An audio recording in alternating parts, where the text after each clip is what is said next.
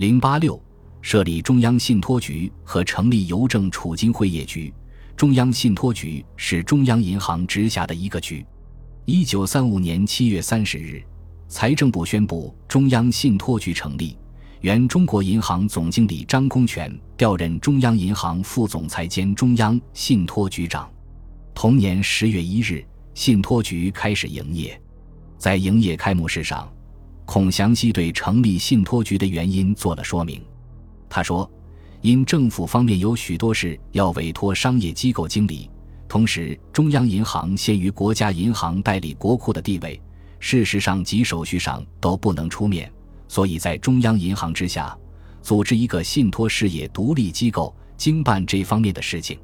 中央信托局的理事长由孔祥熙自己兼任，张公权与叶卓堂为常务理事。”根据中央信托局章程，信托局的资本定为一千万元，由中央银行依次拨足，总局设在上海，各地着设分局。其主要业务是代理国家收购各项出口物资，并经办军火进口生意；经理国营事业或公用事业债券股票募集与发行；经营国家财产物资的保险业务及政府机关重要文件契约的保管事项。经收公共机关或公共团体的信托存款，办理各种保证事项和委托代理事项等等。不久，中央信托局又经营起了普通储蓄存款放款业务，其经营范围从采办、保险、信托、储蓄直至农贷，几乎无所不包。但是，他所侧重的方面还是经营购料和易货业务。以致后来发展成为国家垄断对外贸易、从事买办性商业活动的重要工具。中国邮政局早在1898年即已开办汇兑业务，1908年又开办了储蓄业务，至1929年，通汇的邮局及代办处所有2374处，办理储蓄业务的邮局达206处以上。有这样一群庞大而广泛的信用机构。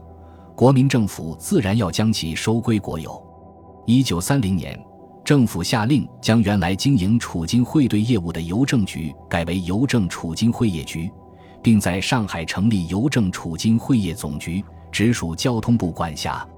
一九三一年六月，政府相继公布《邮政储金汇业总局组织法》《邮政国内汇兑法》和《邮政储金法》。一九三五年。邮政储金汇业总局改称邮政储金汇业局，改立于邮政总局。邮政储金汇业局的资本没有规定具体数额，而是以全国邮政收入为担保，其经营业务为举办活期储蓄、定期储蓄、邮政汇票、电报汇款、抵押放款、贴现放款、购买公债或库券，以及办理保险业务等等。该局成立之时，储金总额只有一千万元。一九三五年时增至五千万元，通汇的局所以增加到九千五百处以上。政府曾规定，凡中央、中国交通三行未设分支机构的地方，政府的一切款项均由邮政储金汇业局转至当地邮局代办。这样，邮政储金汇业局便成为南京政府吸收大量存款和汇兑资金的工具。到一九三六年六月。其总资产额已达八千五百二十万元。上述是政府控制国家金融命脉的所谓“四行二局”形成的简略情况。他们作为完整意义上的国家金融统治机构，其最后形成是在一九三五年前后。通过一九三五年实施的法币政策，“四行二局”作为国民政府国家金融体系的主体地位已经稳固下来。并开始发挥控制和支配全国货币金融总枢纽的功能。四行二局的最后形成，可以说是政府国家金融体制及其统治网建立的标志。